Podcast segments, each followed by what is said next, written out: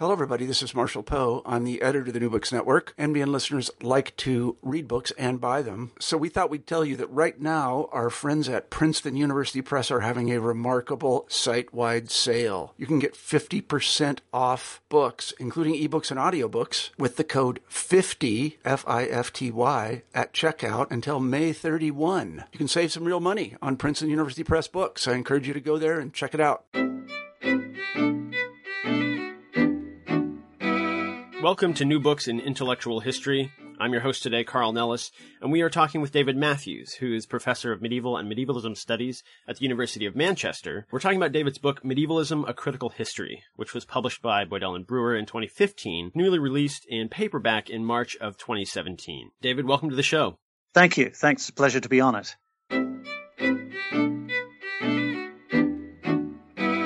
Welcome to New Books in Intellectual History. I'm your host today, Carl Nellis, and we are talking with David Matthews, who is professor of medieval and medievalism studies at the University of Manchester. We're talking about David's book, Medievalism, A Critical History, which was published by Boydell and Brewer in 2015, newly released in paperback in March of 2017. David, welcome to the show. Thank you. Thanks. Pleasure to be on it. This is a really exciting book for those who are interested in tracing what has been variously called medieval afterlives or reception of the medieval. Yeah. There's a lot going on here. The, the way that you interact with some of the really good work that's been done in the past decade as the field of medievalism studies has come together. Really exciting, really interesting. David, I'm very pleased to have you on. Thank you so much for the time. Let's start with a little bit about what brought you to this field and this study. How did you come to think about and work on medievalism? It was a long time coming for me, this book. Um, I uh, grew up, I'm, I'm Australian. I grew up in an Australian city. Uh, and I became broadly interested at a fairly early age in medieval literature, medieval studies, uh, and you could still then, uh, when you got to university, when I was an undergraduate, you could still study in considerable detail um, medieval literature, which I did. But I was also surrounded by things that were to me um, slightly strange objects. I mean, you know, obviously enough, you're in Australia, you have no real direct contact with medieval artifacts. Um, but what you do have, and particularly in the city where I grew up, is a lot of uh, neo-Gothic architecture. Uh, a lot of neo-Gothic churches, but uh, also the, the buildings of the university where I studied, the University of Adelaide, had these sort of grand uh, neo-Gothic buildings. It was also a city which, strangely enough, um, was a, a very uh, important place for uh, work produced by the the company Morris Marshall Faulkner and Co. And that's the company that William Morris co-founded to make Okay. textiles and furniture and stained Mhm. glass and so on. Um, and the uh, there's a there's a lot of that sort of material in, in Birmingham and, and London, which is not so surprising, but also in, in Adelaide because there were particular families that that bought it. So I, I grew up surrounded by these this sort of Middle Ages at a remove, um, or at least one remove, perhaps a couple of removes. This strange sort of culture that uh, came from elsewhere, and I ended up writing an undergraduate dissertation on William Morris and getting interested in his um, late prose works at the same time as I was working on on, on medieval, actual medieval literature.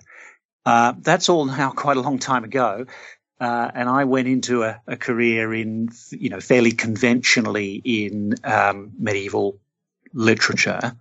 But something about that context of how the Middle Ages came back into prominence in the 19th century and how it was uh, uh, reinvented and seized upon by uh, very diverse people, conservative thinkers and radical thinkers and so on. Something about that never, never let me go. And, um, of course, as, as you pointed out in your introduction, we've seen in the past 25 years or so, um, various scholars getting interested in um, what has come to be called medievalism studies. Um, the journal Studies in Medievalism was founded in 1979. And I found some of the work that uh, I was doing in the early 90s was of interest to uh, people that studies in medievalism. And this, I have to say, is before I knew that what I was doing was called medievalism. right. But um, yeah, my, my first book was um, an investigation into how the study of Middle English came about in modernity from the late 18th century onwards. And I didn't really think of that in the framework of, of medievalism. But the, the editors of studies in medievalism did, and they solicited right. an article from me. And, um, you know, to some extent, the book we're talking about now really was a case of my acknowledging, well, everybody else thinks this is what I'm doing. So I'm going to actually set out and, and do it. I'm going to write a book with medievalism in the title and just do it. Right. And, and uh, how long ago was that that you launched the project? Yeah, it's in in one sense, as I say, it just is a long time coming. I just mm-hmm. you know, I, I, for years and years, I've been just making notes about you know this or that medieval medievalist film that I might have seen, or mm-hmm. or um, a museum that I might have gone to. You know, I, I, I went to the Cloisters Museum in New York um, some years ago, and I would just find myself making notes about the ways in which the medieval is represented in, in, in, in various cultures. So, so in that sense, really many years. But I do mm-hmm. remember uh, that it was in 2009 that uh, a few things came together, and I, I made the decision almost in one morning to, to write this book. And what really got it going was that um, I uh, was looking at the Oxford English Dictionary, uh, which for a very long time credited the word itself, the word medievalism, to John Ruskin. This had always been mm. accepted that Ruskin coined this word in a lecture in 1853. Mm. And for, for, for, reasons I no longer remember, I wanted to recheck this in the dictionary, and I found that they'd redated it. It was slightly earlier and it wasn't Ruskin, uh, and the word was in use in a, a, a journal, an American journal, in fact. Mm-hmm. And I looked at it and I thought something about it didn't didn't sound right. I, I, I thought I'm just not at all sure that this word would first have been used outside of a British context. And by sheer coincidence, a big new periodicals database had gone online, um, and uh, my university had access to it. And I did a few minutes' work just fishing around in the first half of the 19th century and looking at this word medievalism. And to my amazement, about 20 minutes later, I'd redated the word medievalism several times. right, right. and pushed it back a few years each time. And I was uh, so um, taken with with this that I then looked at the word medieval, which seemed to, which appeared to be first in use in 1827. Which was a surprise to me. I, that, I found that quite late. And I had another, I had a go at redating that. And mm-hmm. once again, within a short while, I'd redated it by, by about a decade. Mm-hmm. And I, you know, I was, um, in, in one sense, you know, amazed by this, but in another, it's not surprising. I mean, the editors of the OED didn't have the massive digital resources that, that we now have. Mm-hmm. Um, so from there, I, I, wrote an article about this. I wrote an article about what we could conclude about these redatings. I mean, in the end, whether the word medievalism was used in the 1850s or the 1840s for the first time is perhaps not the most interesting thing, you know. But it was interesting to discover, for example, that when the, the word medieval, which we can use today in such a pejorative way, we can mm-hmm. we can use it in a very negative way, as you know, and we can talk about regimes we don't like, political regimes we don't like as medieval, for example. I realized that when it was first used, that was not the case, and indeed there was a concerted effort to to keep this word uh, a kind of scholarly and objective word and to get away from the connotations of another word that was very prevalent at the time, and that word was Gothic. Um, mm-hmm. And in the early 19th century and before then, if you wanted to talk about the medieval period, you did not have the word medieval, and people used various words. Gothic or, or feudal was another. These words all had negative connotations. I mean, they had other connotations as well, but they could be used negatively. Mm-hmm. Uh, so to, to, me, it was of interest just to see the sort of semantic history and to see that within a couple of decades, say, of the, the the first use of this word medieval, it was once again being used in a negative sense. Um, and I realized there's something very powerful about the idea of the Middle Ages itself, which meant that it, it, didn't matter what new adjective you, you tried to come up with to, mm-hmm. uh, in a sense, uh, purify the the semantic field. That didn't didn't matter. People's ideas about the Middle Ages were too strong, and uh, those ideas would sooner or later overtake whatever words you had coined to describe it. From that point where you're addressing kind of what really got you thinking and writing about this in terms of uh, the conceptual history, yes, you come to the point where you've written a book that provides a guide to the field of medievalism studies that sketches out the history of medievalism and that offers a critique. You say this in the preface. You're offering a critique of the practices that have grown up around the study of medievalism, uh, though you're doing so sympathetically and with the aim of furthering future study. So, what was it like when you were thinking about this work? Coming together and building on that kind of conceptual history that you've just uh, traced for us a little bit, some of those starting moves. How did you go about thinking about publishing the research that you were pulling together? Yes, well, the, the first thing was as a result of what I just described a moment ago. I thought, well, I shall write an article about the semantic history, which I did, and and um, duly published that. And it was just uh, good luck that um, one of the general editors of what was then a very new uh, series at Boydell and Brewer, the medievalism series, contacted me. It was Chris Jones, whom I, I knew slightly, and he asked, he told me about his new series and said, have you got something you might be interested to contribute? And that was again just lucky that it was just right at the time I was thinking about this sort of stuff. And at that mm-hmm. sparked the idea that perhaps I could build this article up into, into a book. But my first mm thought was uh, to try to account for medievalism as a phenomenon in a, a linear and chronological way, uh, to write straightforwardly a, a history of it. Uh, this was not a, a, really very interesting way of thinking. And indeed, uh, quite a few years ago, um, the, the, late Leslie Workman, who mm-hmm. was the uh, editor, founder and editor of Studies in Medievalism, did a great deal of work in this field. He had had the idea of a, a large uh, collaborative history of, of medievalism.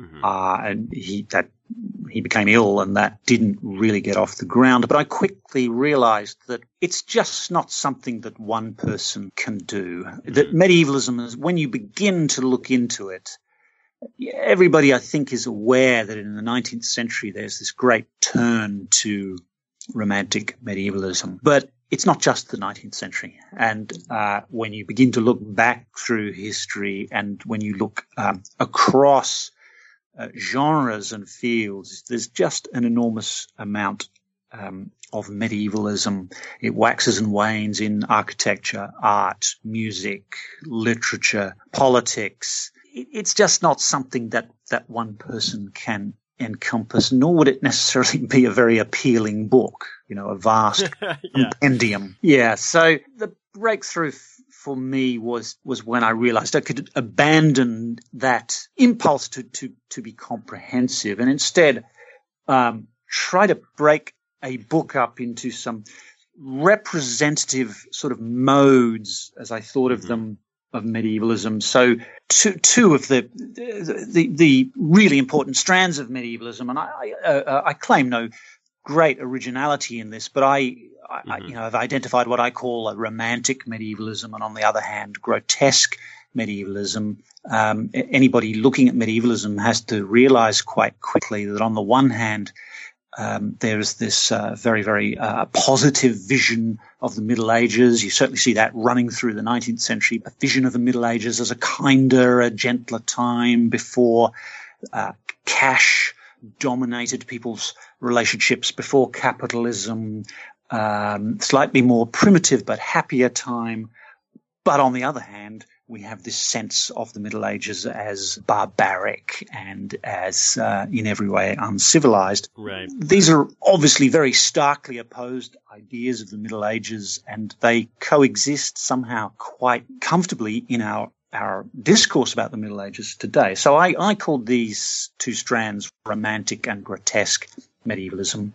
And that helped me to uh, separate out a couple of different ways of thinking about medievalism. But mm. then I, thankfully, uh, for everyone I think who who uh, uh, gets to read this book, I gave up the linear model, the chronological yeah. model. And instead, um, as uh, you know from looking at the book, I've got three sections, uh, one of mm-hmm. which is uh, the first of which is simply the section taxonomies, which is just a way of thinking about the different terminologies that have been applied, that might be applied, different kinds mm-hmm. of medievalism. Um, and then my, my second section, time, space, self, society, in which I explore medievalism in relation to those, into, you know, in relation to really big concepts. And, and finally, a, a section entitled History and Discipline. And that section is more for people thinking about academic medievalism and mm-hmm. uh, how we might go about defining a field of medievalism studies, where it's going to, to go, what its future is, and, and most crucially, what its relation to more traditional medieval studies is as you were discussing grotesque medievalism and the romantic medievalism or the medievalism mm. of uh, you know of plague and torture and some of those concepts that have accreted around that idea you also introduced the idea in addition to a gothic or a grotesque medievalism in addition to a chivalric or romantic medievalism a civic medievalism and where the other two were were ev- evident from the conversations I've had both in the hmm. academy and um, more generally this was a new idea to me that I found really powerful. Can you talk a little bit about how civic medievalism also became a, an analytical tool for your work? It, it's uh, whenever you uh, come up with a, a large binary like romantic and, and grotesque, uh, initially there's a tendency to feel pleased with yourself that you've broken something down into large concepts. Yeah. And then, and then, of course, you start seeing the exceptions. You start seeing things that don't necessarily quite fit.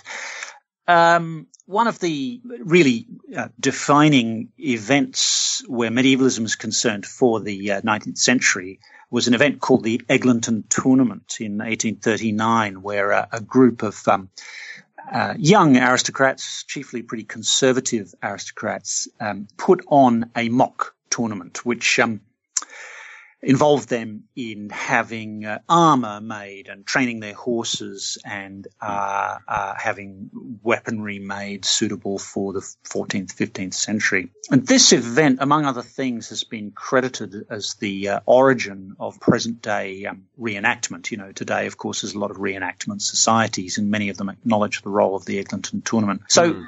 um, I, I sometimes think of romantic medievalism as this Eglintonian medievalism, um, it's another way of, of, of talking about it. And, and even in the period, it was uh, derided by uh, many people as the, the really the airy fairy version of the Middle Ages, the um, the overly romantic, impossibly dreamy sort of Middle Ages. The the the civic medievalism is a more hard-headed adoption of medievalism by people who wouldn't necessarily have had anything to do with something like the Eglinton tournament, who, who wouldn't have been interested in that, but who at the same time didn't simply write off the Middle Ages as this time of darkness and superstition and barbarism. And what I'm, what I was thinking of here, where I'm sitting now in the University of Manchester, I'm about uh, a mile away from a, a truly magnificent um, town hall, Manchester Town Hall, built by uh, mm. an architect named Alfred Waterhouse in the 1870s. In fact, he also built some of the university buildings um, that are that are closer to hand it became clear to me I, I, I, see this town hall most days of my life, and, and clearly it's a, a great statement of how magnificent neo Gothic architecture could be. But equally clearly, it was not built by the kind of people who were very invested in, in conservative, um, aristocratic fantasies of, of order. It was built by the people who developed a modern industrial metropolis mm-hmm. Uh, I had to start thinking about a, a different category, which I called civic medievalism, which sits somewhere between romantic and grotesque medievalism, but a bit closer to the romantic medievalism, I think. A more sort of practical version of medievalism in which, uh, say, the city fathers of, of Manchester did not want to look to aristocratic fantasies, didn't look to a barbaric Middle Ages, but they were interested in something like the old trade relationships of the late Middle Ages, the uh, the guilds, the uh, that part of the Middle Ages which actually espoused and encouraged uh, trade and and labor uh, and industry. Um, since I wrote that book, um, I've become this is the the area that I'm probably most interested in. Hmm. Uh, and I, have been exploring um, what I called then civic medievalism, but I'm also now thinking about a, a kind of industrial medievalism. It's very common uh, in this part of the world to find uh, railway tunnels or uh, Victorian reservoirs, dams, which are, are constructed in extravagant neo Gothic styles. Hmm. And that really sets you thinking, um, what is it about the Middle Ages that appealed so much to these, the people who built things like reservoirs and railways, um, mm-hmm. particularly in places where few people were ever going to see them? Why, why right. build such things like castles or give them this elaborate architecture that few people were ever going to see? So that, that's where uh, my, my current work has developed on from the idea of civic medievalism. Mm-hmm.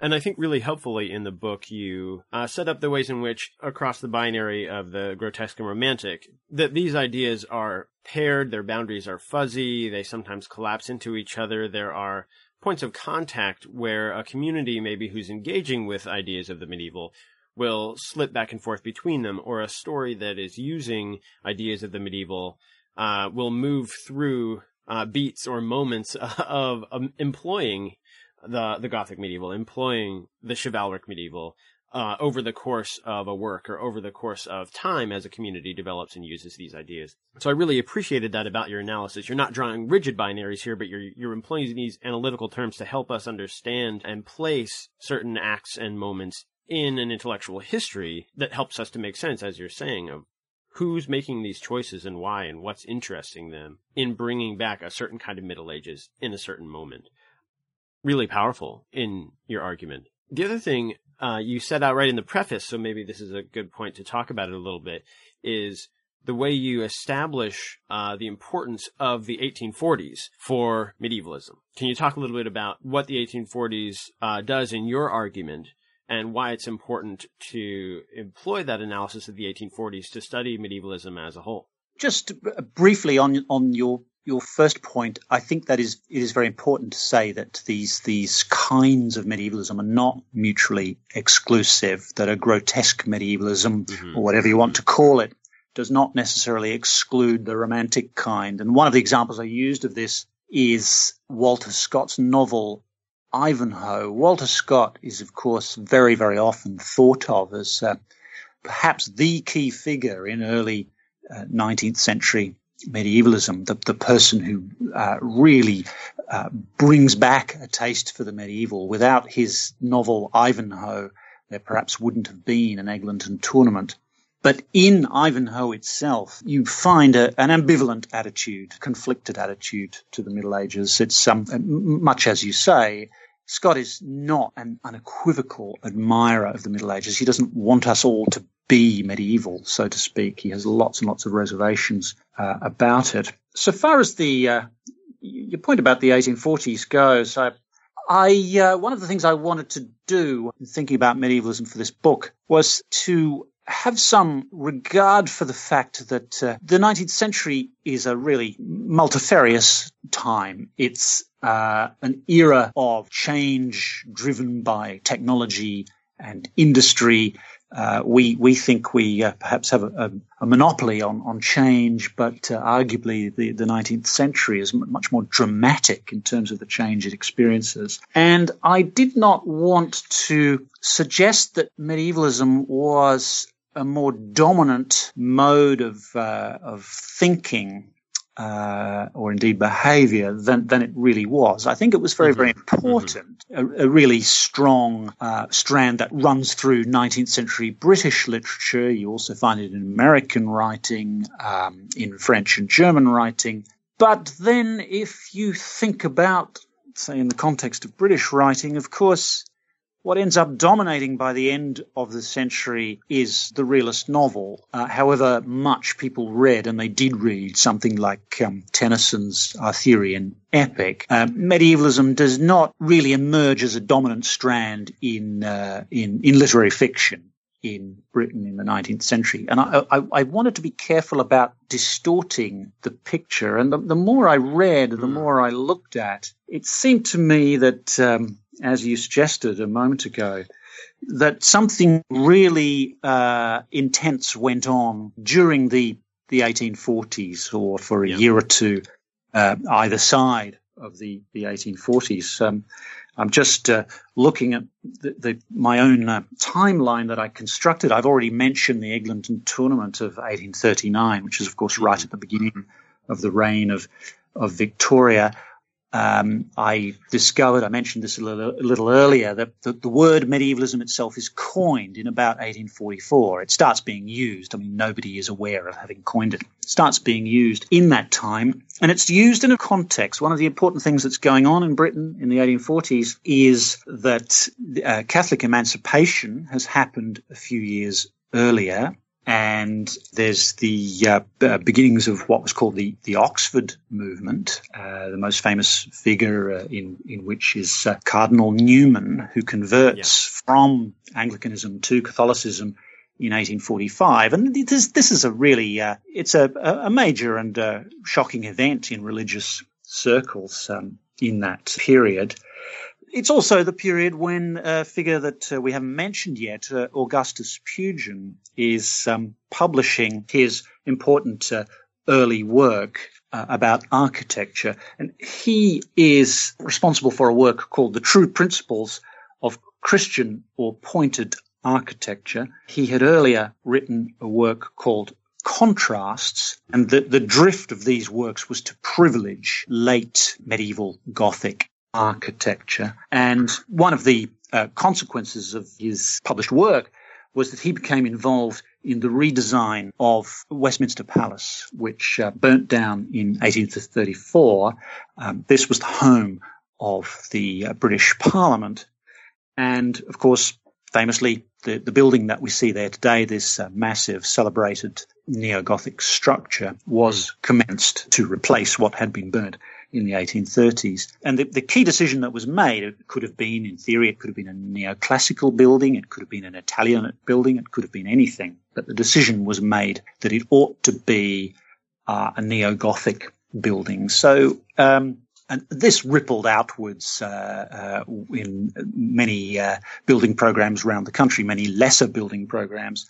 If people felt their parish church needed renovating, usually what happened at this point was that um, a, a neo-Gothic church was built or a neo-Gothic renovation of the uh, the medieval original took place.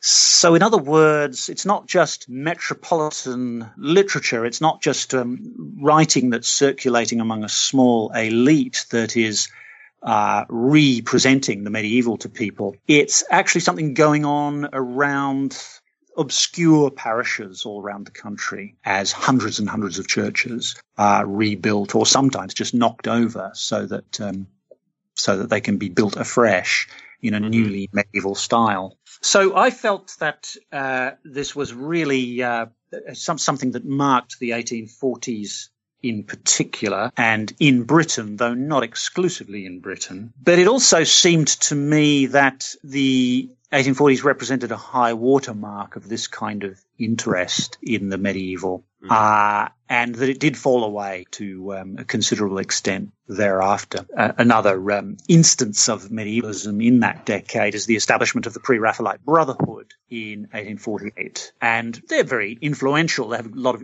influence on um, painting, in, in particular, and literature to some extent. But of course, the Pre-Raphaelite Brotherhood didn't really last very long as a brotherhood. Really, the medievalist impulse is mostly seen in the work of uh, Dante Gabriel Rossetti. Uh, the other pre-Raphaelites mostly go off, you know, into, into doing other things. So, mm-hmm.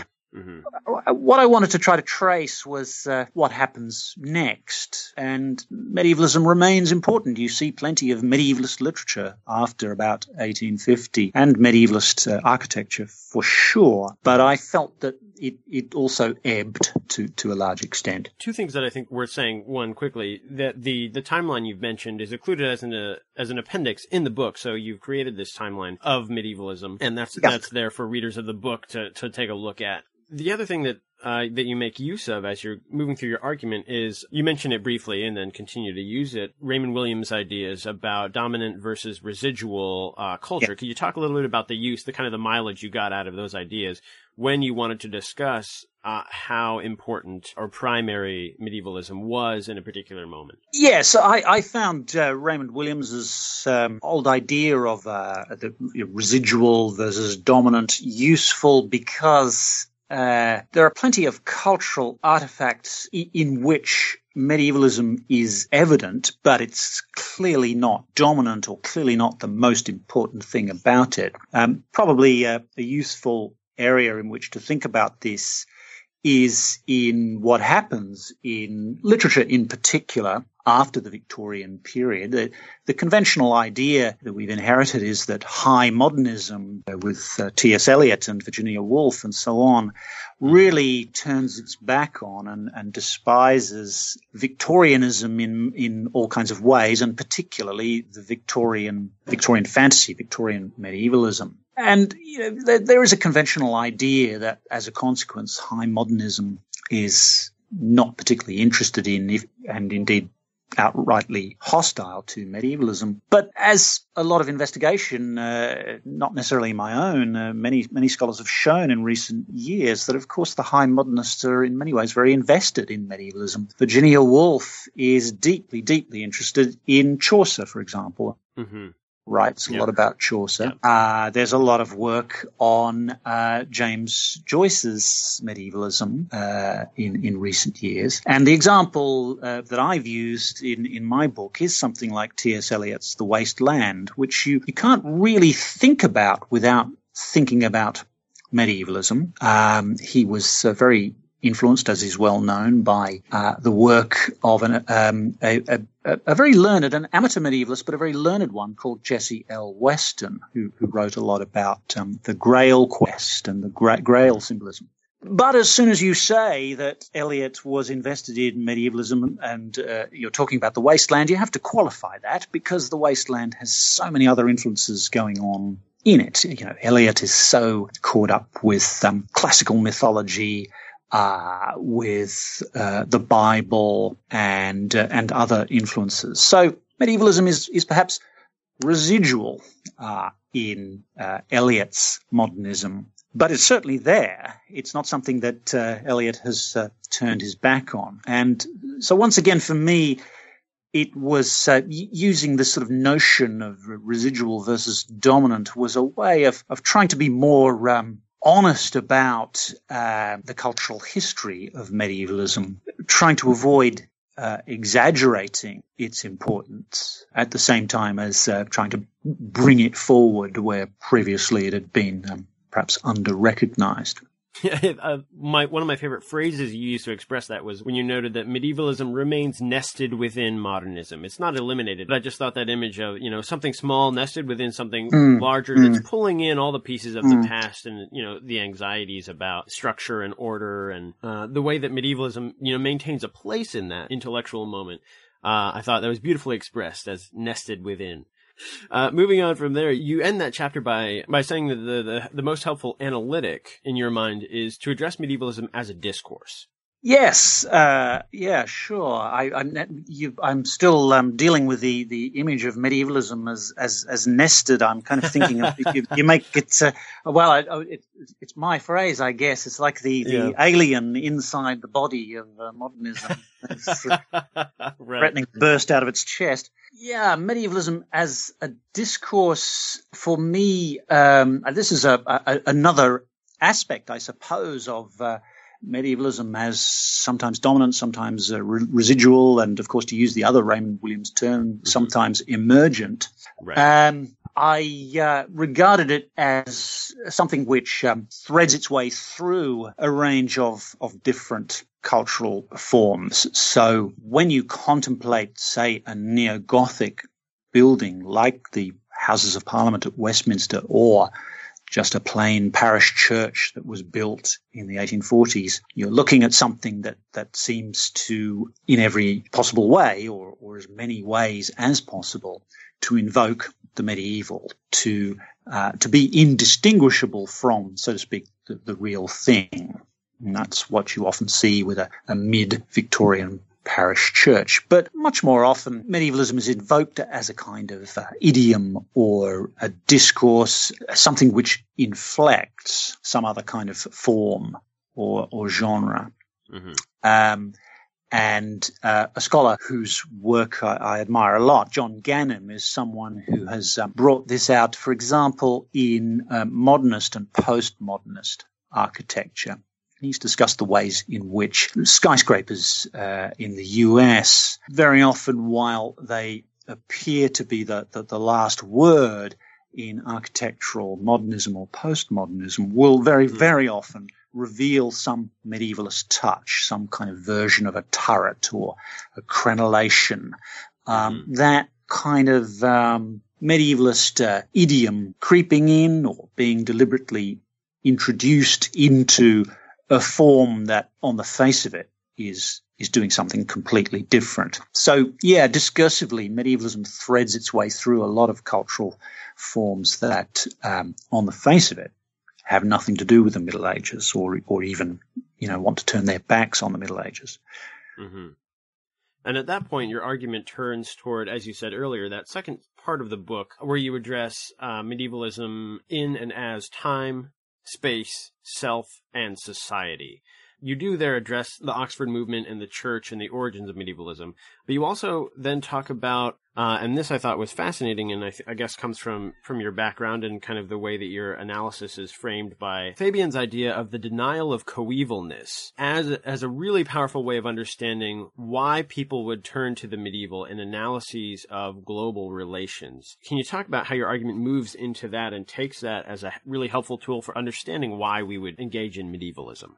Yeah, well, in, in, in the first place, um, I uh, realized as I was trying to describe earlier that in order to discuss all of this in the, in the space of one relatively compact book, I needed to deal with some very big concepts, hence time, space, self, society. The use of uh, Johannes Fabian's material about the denial of coevalness arose particularly because one day and before I'd thought about writing the book, I, I was uh, reading in uh, the newspaper that I, I get most days, uh, The Guardian newspaper. I was reading about a, an aid project that the paper itself was engaging in in an area of Uganda, uh, an area called Katine. And I was struck by and, and really amazed by um, the way in which uh, this was framed because the headline which uh, led off said something like um, the, uh, the, the journey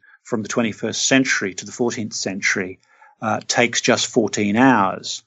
And the idea was that uh, you step on a plane mm-hmm. in London, and just 14 or so hours later, you're you're, you're in the 14th century, where where plague and and famine prevail. And I, I thought that was uh, obviously this aid project uh, came only from the best of intentions and what the paper wanted to do was to trace what could be done over the course of a year.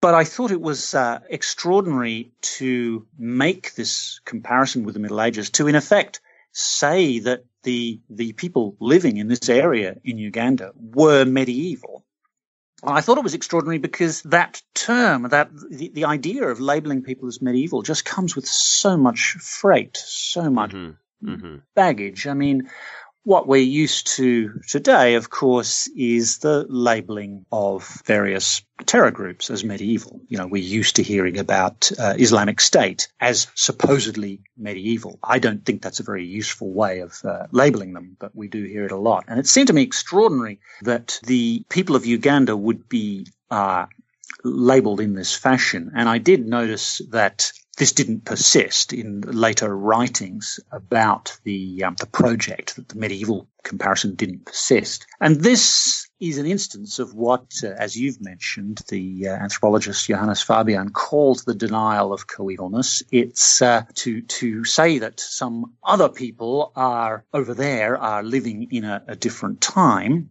is to deny to them coevalness uh, with us. They are uh, simply not in the same present that that we are in, and and that can lead to all kinds of um, pernicious ways of thinking, even if that's not what was uh, originally intended. And thinking in a much much larger sense about this when I'd begun the book, I realized that this this apparently paradoxical notion of people living not just in different spaces, but at different times from one another was actually pretty common throughout history and uh, often closely associated, associated with medievalism. And the, the prime example of this is England after the Reformation or England in the, uh, after say the, the 1530s under mm-hmm. the conditions of reform where people really do look across the channel to countries that have remained Catholic, like Spain, and they see such places not just as culturally different and culturally threatening, but as literally existing in a different time. And that struck me as a very powerful thing, a powerful thing actually to think, to be in a, a, situation where you would regard another culture as being not just in a different place from you, but in some other phase of history. And I think that in a very real way, um, people under conditions of reform in England actually feared not just invasion, but they, they feared that, and they feared invasion with good reason, of course, at times, they feared that an earlier time would come back, that the Middle Ages would come back. Mm-hmm. Uh, and I think that kind of uh, what results from that is this denial of coevalness, which is a, a, a, very it's a peculiar but very powerful kind of phenomenon. The other really powerful uh, scholarly work that you draw on in this chapter is Carolyn Dinshaw's work uh, on time can you talk a little bit about how you pulled in her ideas about the queerness of time in engaging uh, Fabian's work and some of what you've just been talking about? Yes, well, Carolyn Dinshaw, who's at uh, New York University, is a really, really important uh, figure uh, in medievalism and you know someone whose uh, whose work has been really influential on my own. Her book, uh, her, her last book, How Soon Is Now, is about kind of queer politics of, of time. She goes even more deeply into um, the kinds of things that I've uh, just been talking about to, well, to talk about what, what she calls queer models of time. That is, models of time that simply refuse to stay linear in an easy sort of way. The book opens very evocatively when she records going to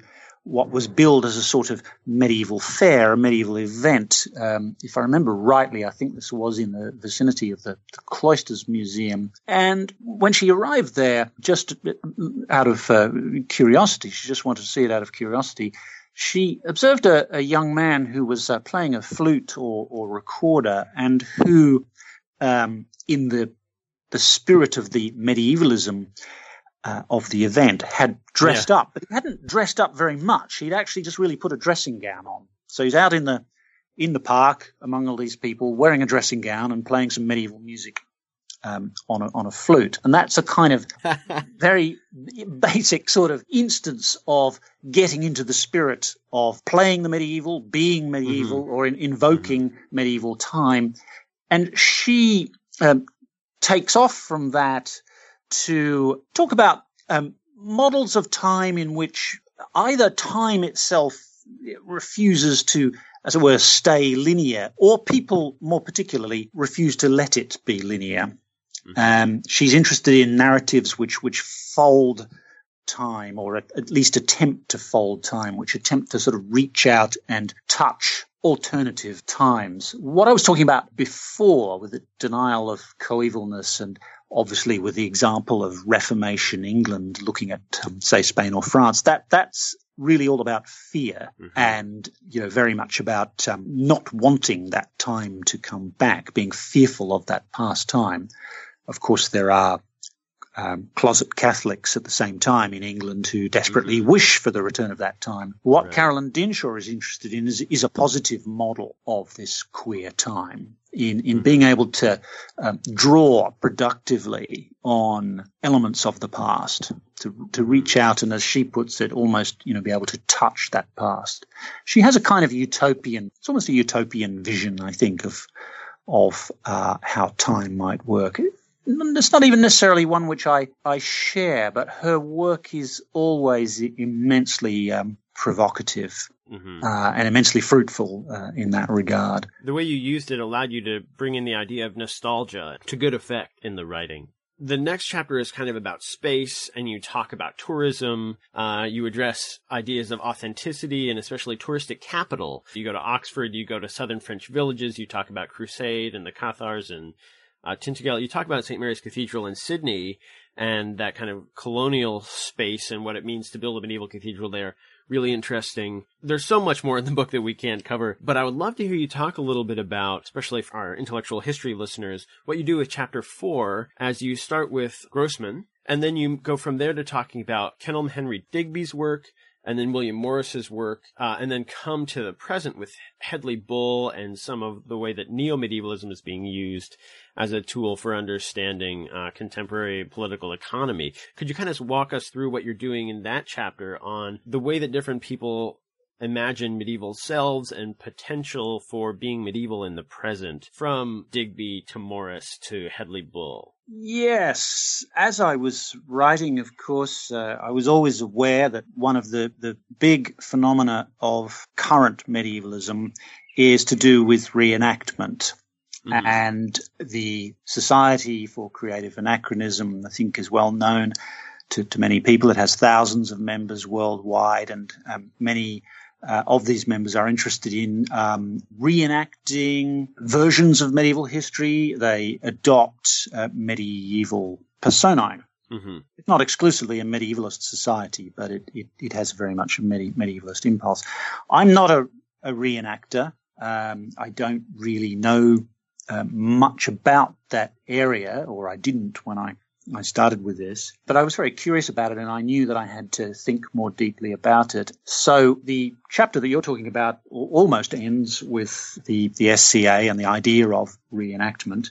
Uh, mm. But it starts much earlier than that because I wanted to think about what it is that makes people interested in taking on medieval personae. What, what, why might someone want to recreate a, a, second self that is a sort of medieval self, or even in some cases to uh, make that, that second self the, the primary self? This is not something that I felt I fully understood. And I began in uh, perhaps a slightly odd place with which is uh, a novel that was very famous in its time. It was published in France in 1898 uh, by J.K. Huysmans. It's called La Cathédrale, the Cathedral, uh, and it's a, about a man. It, it, it's essentially a plotless novel that consists of hmm. a man and his mentor wandering around the Cathedral of Chartres. and yeah. uh, engaging in a, a, a, you know, series of pretty long meditations about the architecture and the, the, the spirit of the, the Middle Ages, while this uh, this character, uh, his name is Durtal, while he thinks about whether he should more fully adopt what is in effect a, a medieval pers- persona, whether he should in fact enter holy orders or become a monk and um, mm-hmm. you know act as a medieval person. So I, I thought that was um, uh, an interesting place to, to start. Uh, Kenelm Henry Digby published a, a work called The Broad Stone of Honor, which was first published in 1822 but he kept on revising it and expanding it. He uh, converted to Catholicism. And essentially, what this book did was to instruct people in how to use chivalry mm-hmm. uh, as a code of behavior. I say, I say instruct people. Of course, it was pretty masculine. Uh, yeah, yeah. audience that was in mind. Digby had the pretty strange idea that if you read a lot of medieval romances, you could simply use these as guides for for conduct in right. uh, the Victorian present. It sounds, I think, fairly mad. Um, and uh, in many ways, it was a, a, pretty eccentric undertaking. But on the other hand, I, have talked a lot about uh, Victorian Britain and a, a, a changeful time, as driven by industry and technology in forms people had never seen before.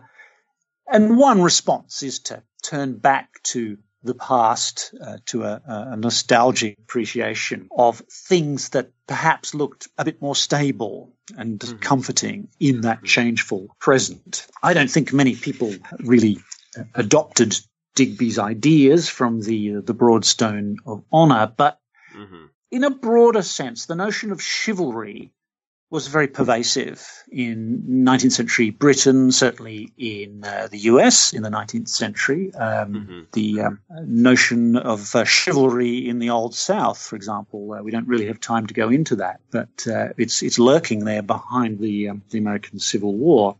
Um, so chivalry uh, as a code of practice as a way of being and a specifically medieval way of being becomes pretty pervasive uh, in various forms uh, in 19th century Britain, as I say, but uh, beyond. And it, has various um, interesting outcomes. Uh, Digby is a pretty conservative commentator on mm-hmm social practice and on behavior. But um, there is a strand of radical socialist thinking later in the century. For example, most celebratedly perhaps through William Morris, which advocates not turning back the clock exactly on industry, but returning industry to a more sort of medieval sense of how it might work in a, in a gentler kind of fashion, um, returning to a sense of craft, privileging the notion of mm. craft over profit. But there are still other outcomes of this kind of thinking, that is the, the kind of thinking that says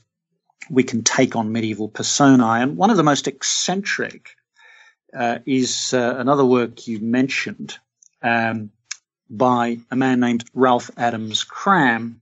Mm-hmm. Uh, he's pretty well known in your country, I think, as being behind some of the important neo-Gothic um, buildings, in um, cathedrals. In yes, yep. in architecture. Yep.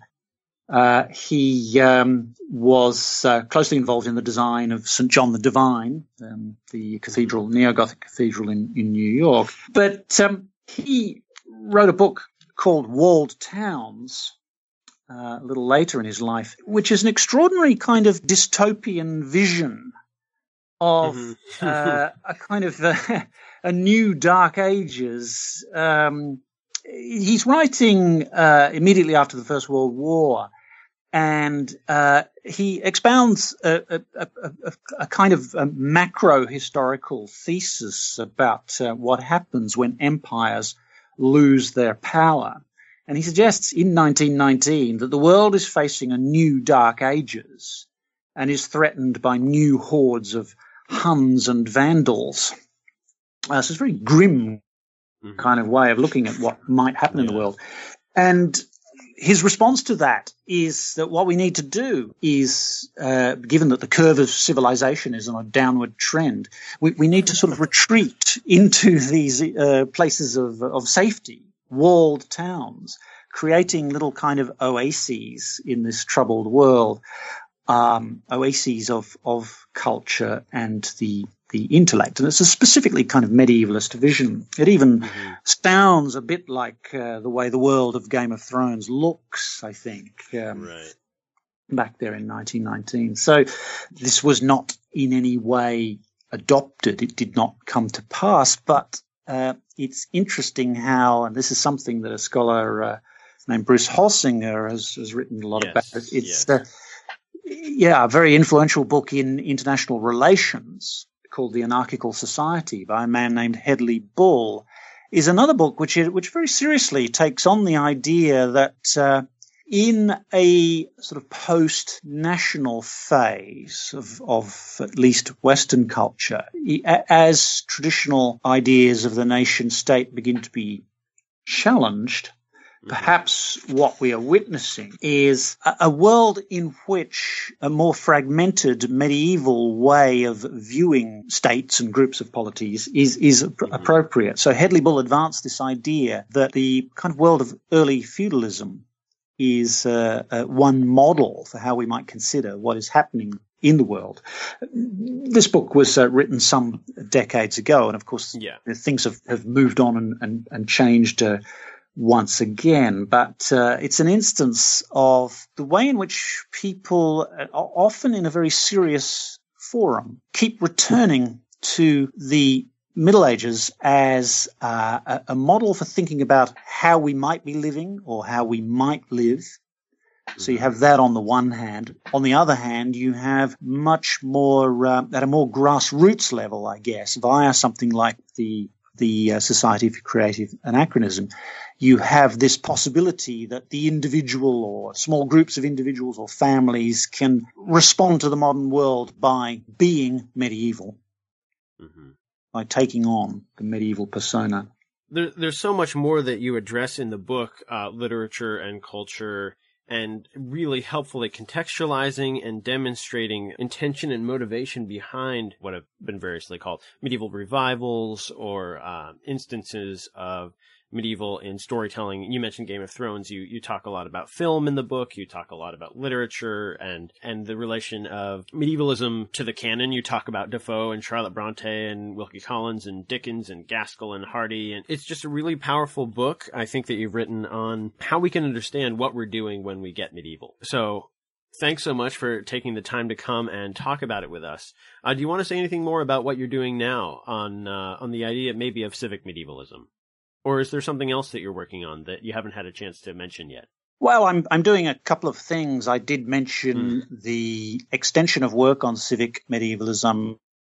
I'm I'm very interested in this. Uh, what I'm thinking of is industrial medievalism. Mm-hmm. Uh, it's been uh, very much neglected, even in architectural histories. I mean, as you've uh, as you know, and uh, as is probably clear from what I've said, I come out of a literary studies uh, background, but medievalism forces you into multidisciplinarity. So I'm I'm now looking at um, these architectural instances and, and thinking about why in the 19th century people thought it was a good idea to start building their railway tunnels or water pumping stations hmm. uh, or, or uh, dams on reservoirs in this Gothic style, what, what kinds of things that might have meant to people. My um, main work at the moment is um, actually on the Tudor period and its use and reuse of medieval literature. Um, mm-hmm. this is more a, a literary study, um, and uh, I've been interested for a long time in, in what happens to Middle English literature, that's my field, uh, Middle English literature, the literature of the 12th, 13th, 14th, and 15th centuries. Um, what happens to it in the Tudor period? Um, much of it disappears in the sense that the manuscripts that hold it are not much read. They're neglected. They they lie dormant in libraries. Mm-hmm. But in fact, as has been becoming clear for um, some years, there was more of it around than we've uh, previously thought. Um, and I'm I'm interested in tracing the the history in the Tudor period of Middle English literature. That, that's probably what I'll be doing next. Mm. Beyond that, I might revisit the 1840s. I still want to uh, work away at what it was that uh, happened in that period to make the Middle Ages so suddenly fresh and alive to so many people. Mm. We'll keep our eyes out for all of those projects from you. Again, we are talking with David Matthews, professor of medieval and medievalism studies at the University of Manchester, about his book Medievalism: A Critical History, originally published by Boydell and Brewer in 2015, just out in paperback. David, thanks so much for taking the time to, to talk with us about the book and to uh, to share your thinking and your research with us. We really appreciate it. Thank you, Carl. It was a pleasure.